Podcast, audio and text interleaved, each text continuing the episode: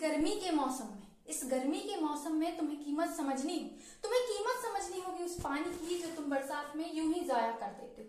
तुम्हें कीमत समझनी होगी जब तुम पानी की एक बूंद से उस गर्मी के समय में तरसते हो। तुम्हें समझना होगा, यूँ वाटर डे मनाकर एक दिन पानी के लिए त्याग कर देने से कुछ नहीं होगा, ये तुम्हें जानना होगा।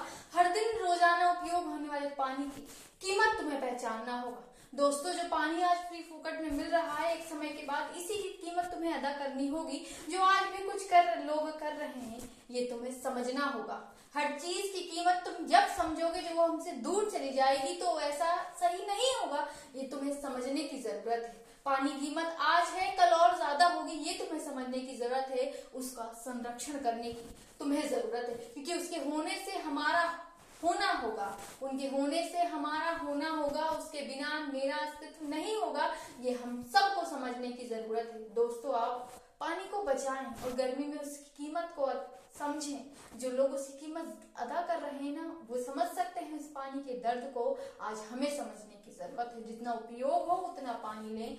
जाया ना करें, क्योंकि ये वो पैसा है जो चले जाने के बाद बहुत देर में समझ आता है, लेकिन जब इंसान उससे काफ़ी दूर चला जाता है, जब वो उसकी एक बूंद असली कीमत जानता है, लेकिन उसके पास अफसोस, उस समय उतना पानी नहीं होता जो वो पहले जाया कर चुका होता है।